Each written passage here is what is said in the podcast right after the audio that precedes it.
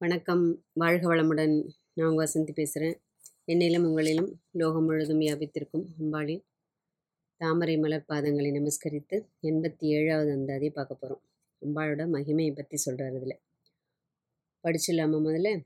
மொழிக்கும் நினைவுக்கும் எட்டாத நின் திருமூர்த்தி என்றன் விழிக்கும் வினைக்கும் வெளி நின்றதால் விழியால் மதனை அழிக்கும் தலைவர் அழியா விரதத்தை அண்டமெல்லாம் பழிக்கும்படி ஒரு பாகம் கொண்டாலும் பராபரையே அப்படின்னு ஆச்சரியக்குரிய நிறுத்துறாரு இப்போ இந்த பாடலோட பொருளை நம்ம பார்க்கறதுக்கு முன்னாடி ஒரு சின்ன ஃப்ளாஷ்பேக் போயிடுவோமா? சிவபெருமான் என்ன பண்ணுறார் பயங்கர தவக்கோலத்தில் இருக்கார். அதாவது மோன நிலை பல ஆயிரம் ஆண்டுகளாக அப்படியே இருக்கார். அதனால் சிருஷ்டிக்கும் சிருஷ்டிக்கும் இடையூறு வருது. ப்ளஸ் நிறைய அசுரர்களோட தொந்தரவு ஜாஸ்தியாக போனதுனால தேவர்கள்லாம் எல்லாரும் சேர்ந்து ஒரு கூட்ட ஆலோசனை இப்போல்லாம் மீட்டிங் நடக்க மாதிரி அப்போ மீட்டிங் போட்டு இது யார் போய் இந்த தவத்தை கலைக்கிறது அப்படின்னு சொல்லிட்டு ஒரு பயங்கர ஆலோசனை நீ போகலாம் நான் போகலான்னுட்டு யாரும் அதுக்கு ரெடி இல்லை. ஏன்னா அவர் ஒரு பயங்கர சுப்ர கோபி சுப்ர பிரசாதின்னு அவருக்கு பேர் இல்லையா? அவர் வந்து இப்படி கோபம் வந்துடும் அவருக்கு. அப்போது சரி மன்மதன் தான் அவருடைய காமத்தை தூண்டுவதற்கு சரியான ஆள். அதனால் அவனை நம்ம செலக்ட் பண்ணணும்னு சொல்லிட்டு மன்மதனை போய் கேட்டதும் அவனும் கொஞ்சம் தயங்குறான். அப்புறமா வந்து இது ஒரு லோகக்ஷேமத்திற்காக அவனுக்கு தெரியும் தன்னுடைய உயிர் சில சமயம் போனாலும் போகும் இதில் அப்படின்னு தெரிஞ்சும் லோகக்ஷேமத்திற்காக. அதனால தான் பொதுநலம் வேண்டி செய்யக்கூடிய அந்த பணிகள் வந்து காலம் உள்ளளவும் போற்றப்படுகிறதுங்கிறது காமனோட கதையிலேருந்து காமதகனத்திலேருந்து நமக்கு தெரிய வருது இல்லையா? நம்மளாக தான் என்ன சொல்லுவோம்?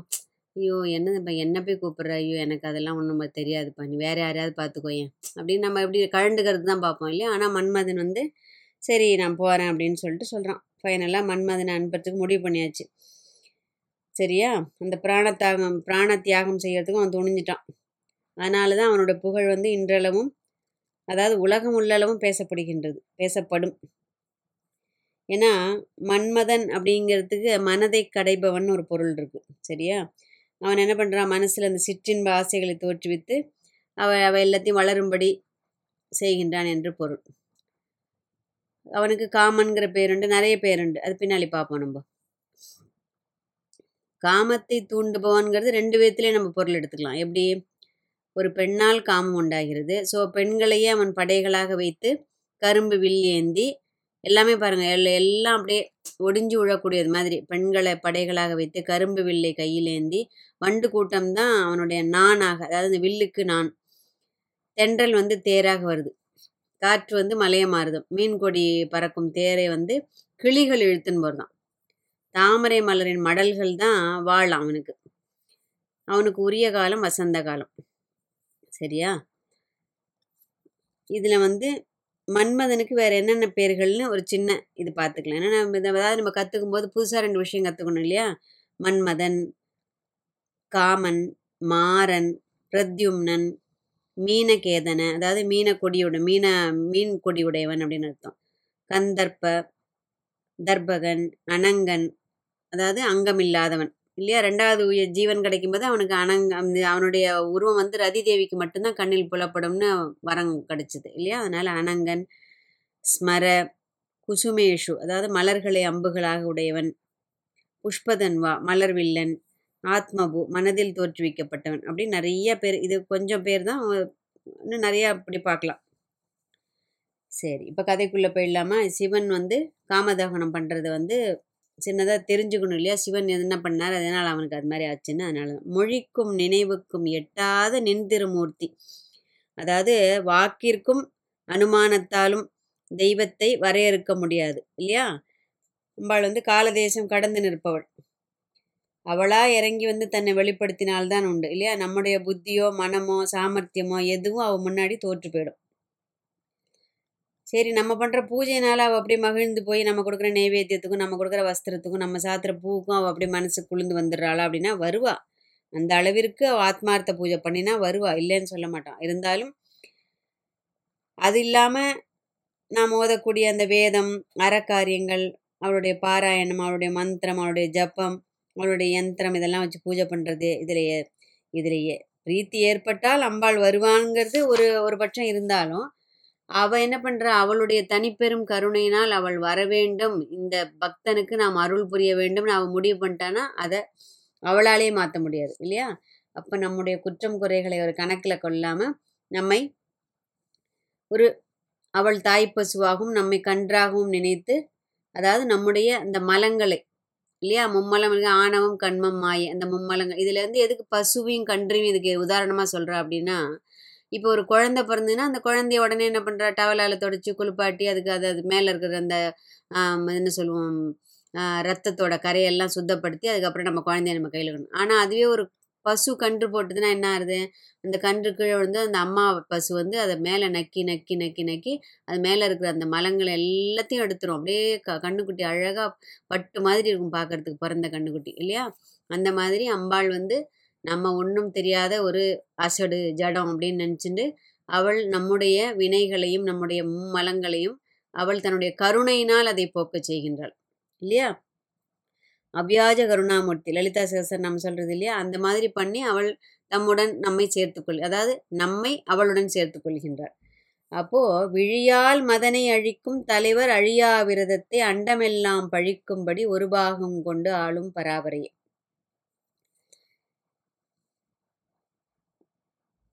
இதில்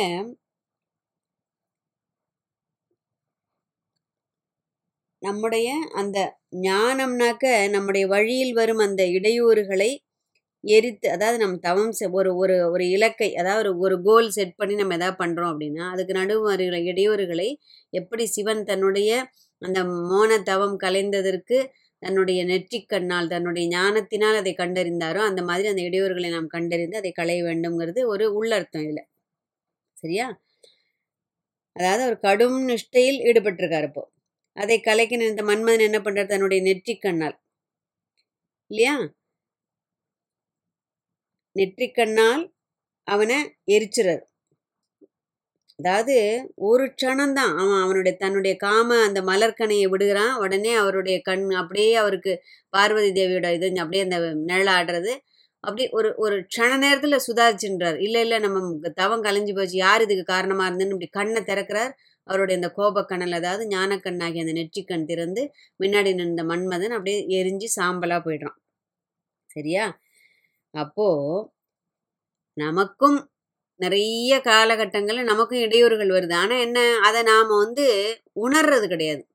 இதுலேருந்து நம்ம பிழண்டு போகிறோம் அதுலேருந்து இதுலேருந்து நம்ம அந்த நம்ம ட்ராக் மாறுறோம் அதுலேருந்து அந்த ஒரு போதம் அந்த ஒரு உணர்வு நமக்கு வந்து ஏற்பட்டதுன்னா நமக்கும் இது போல் அது சாத்தியமாகும் அப்படின்னு வியாக்கியானர்கள் சொல்கிறார் ஸோ இன்னொரு சந்தேகம். இவரே அனாதியானவர் அதாவது ஆதி அந்தமற்றவர் இவர் யாரை நினச்சி தவம் தவஸ் பண்ணுறார் அப்படின்னு சொல்லிட்டு ஒரு சந்தேகம் தேவர்களுக்கெல்லாம் பார்த்தா அவருக்கும் மேலான அந்த பார்வதி அந்த பராசக்தியை தான் அவர் தவம் பண்ணுறார் அப்படின்னு தெரிய வந்துதான். அழியா விரதம் அதாவது கடும் விரதம் மேற்கொண்டு அவர் வந்து பார்வதி எப்படி இருந்தும் என்ன ஆச்சு கடைசியில்? அந்த பார்வதியோட அந்த அழகு வலையில் அதாவது மோக வலையில் அகப்பட்டு கல்யாணம் மட்டும் பண்ணிக்கல திருமணம் அதாவது அவளை தன்னுடைய மனைவியாக மட்டும் அடையவில்லை. என்ன பண்ணிட்டாரு? அவளுடைய அந்த ஒரு அழகுக்கு பரிசாக தன்னுடைய சரீரத்திலேயே பாதி அவளுக்கு தாரையை வார்த்து கொடுத்தாச்சு. இல்லையா? அப்போ அவர் ஒரு மலை மாதிரி அசையாமல் அச்சலம்.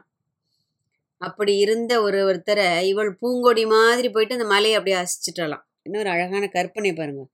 அப்போது இதை பார்த்து பிரபஞ்சம்லாம் அதாவது அண்டமெல்லாம் சிரிக்கிறது தான் என்ன என்னடா அது இப்படி உட்காந்து தவம் பண்ணார் இவர். யாராலையுமே இவர் வந்து அசைக்க முடியாமல் இருந்தது. மன்மதன் போய் தவத்தை கலைக்கு போனவனை போய் பிடிச்சி எரிச்சு அவன் உசிரியும் போக்கி விட்டார். கடைசியில் பார்வதியை பார்த்தது எல்லாம் இப்போ டமால் ஆகிடுது பார்த்தா அழகாக அவளோட அவளை அழகாக கல்யாணம் பண்ணிட்டு அவளை அவளோட அழகில் வந்து மயங்கி போய் தன்னோட அவளுடைய லாவண்யத்தை பார்த்து தன்னுடைய சரீரத்திலையும் பாதி கொடுத்துட்டாரு. இது என்னடா அது சிவபெருமான் இப்படி பண்ணிட்டாருன்னு இந்த அண்டமெல்லாம் பழிக்கிறதான் அவரை பார்த்து. அம்பிகை வந்து தன்னோட வியாபகத்தால இறைவனை தன்னுடைய வலப்பாகத்தில் கொண்டு ஆட்சி நடத்துகிறாள் அப்படிங்கிறது. அதாவது அர்த்தேஸ்வர நாரிங்கிற ஒரு பேர் இருக்கான். நம்ம அர்த்தநாரி அர்த்தநாரின்னு தான் எப்பவும் சொல்லிட்டு இருக்கோம். அதாவது இவர் சொல்லும்போது அர்த்தநாரி இவர் பாதியை பெண்ணுக்கு தன்னுடைய மனைவிக்கு கொடுத்தாருங்கிறது அர்த்தன் இது அர்த்தேஸ்வர நாரி. ஈஸ்வரனுக்கு தன்னுடைய சரீரத்தில் பாதியை அவள் கொடுத்தாள் அப்படிங்கிற மாதிரி சாக்தர்கள் அதாவது அம்பிகையை வழிபடுபவர்கள் சொல்வார்களாம். அதாவது எம்பிரான் வந்து அவனே பரம் பரமமானவன் அவனே இல்லையா? அவரே ஆதியானவன் அப்படிங்கிற பொருள். ஆனால் பரமேஸ்வரனையும் அடக்கி ஆள்வதற்கு எம்பிராட்டி அந்த இடத்துல பிரத்யட்சப்படுறாள் அதனால் அவள் என்ன ஆயிடுறது? பரனுக்கும் மேலே இருப்பதால் பராபரை அப்படின்னு சொல்லிட்டு அவளுக்கு பேர் கிடைக்கிறதுன்னு அபிராம்பட்டர் அழகாக சொல்றாரு இங்க. அதாவது தவத்தில் குறுக்கே புந்த அந்த மதனை எரித்து எதிரே வந்த அந்த பூங்கொடியின் லாவண்யத்தில் மலை உருகி மனம் முடித்து தன்னில் ஒரு பாதியை கொடுத்து தனதாக்கி கொண்ட அம்பிகை. அப்படி இப்படிலாம் இருக்கியே இந்த இந்த எளியன். இந்த ஒரு ஒன்றுத்துக்கும் அப்படி கொல்லாதவன் யார் சொல்றது? அபிராம்பட்டர் சொல்றார். இப்போ நம்மெல்லாம் எந்த இடத்துல இருக்கோம்? நம்ம வந்து நினைச்சு பார்க்கறது கூட நமக்கு ஒரு தகுதி இருக்காங்கிறது ஒரு சந்தேகம். அவர் சொல்றார் எளியன் பூஜையினால அதனால மகிழ்ந்து போய் என் முன்னாடி வந்தியா? இல்லை இல்லை. அப்படிலாம் இருக்கவே இருக்காது. உன்னுடைய பெரும் கருணை. நீ என்னை ஆண்டு கொள்ள வேண்டும் என்று நீ கருணை இப்போ செய்ய வேணும்னு நினைச்சிட்ட. அதனால என் முன்னாடி வந்தியம்மா அப்படின்னு சொல்லிட்டு சொல்கிறார் அம்மா கிட்ட. அந்த இப்பேற்பட்ட உயர்வை உடைய மகிமையை உடைய அந்த எம்பிரானும் எம்பிராட்டியும் எப்படி பூஜை செய்தால் மகிழ்ந்து போய் நமக்கு காட்சி கொடுப்பார்கள் அப்படின்னு சொல்லிட்டு நாமளும் ஒரு அலசல் ஒரு ஒரு அதுக்காக ஒரு பேக்ரவுண்ட் ஒர்க்லாம் பண்ணணும். இல்லையா? அபிராம்பட்டர் சொல்கிற வழியில் அதே மாதிரி போய் அதாவது இப்படிலாம் இருந்தும் என்னுடைய மொழிக்கும் நினைவுக்கும் அதாவது என் வாக்கிற்கும் என்னுடைய இந்த என்ன சொல்ல மனதிற்கும் எட்டாத காலதேசாவதிபியாம் அப்படிம்பார். நாராயண பட்டத்திரி இது நாராயணத்தில் இல்லையா? அந்த மாதிரி காலத்திற்கும் தேசத்திற்கும் ஆஹ், அந்த வரையறுக்க முடியாமல் இருக்கக்கூடிய அந்த திருமூர்த்தம்.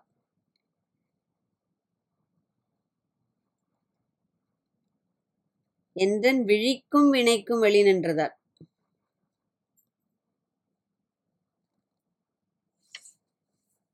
பெயர்பட்ட அப்பேற்பட்ட அபிராமி அன்னை என்னுடைய அதாவது நான் எப்படி அழைத்தால் நான் எப்படி அவளை பூஜித்தால் நான் எப்படி அவளை நினைத்தால் எப்படி நினைத்து அவளுடைய ச பாதார விந்தங்களை பற்றினால் அவள் வந்து நமக்கு அருள் புரிவாள் அப்படின்னு சொல்லிட்டு அவகிட்டே கே- கேட்டு தெரிஞ்சுக்கணும் இல்லையா? இவ்வளவு காலம் நம்ம அப்படி அப்படி அழைத்து அழைத்து அவள் வரல அப்படின்னு சொன்னால் அப்போ நம்ம சரியான விதத்தில் நம்ம கூப்பிடலன்னு அர்த்தம் இல்லையா? அதுக்கு முன்னாடி நம்ம பார்த்தோம்.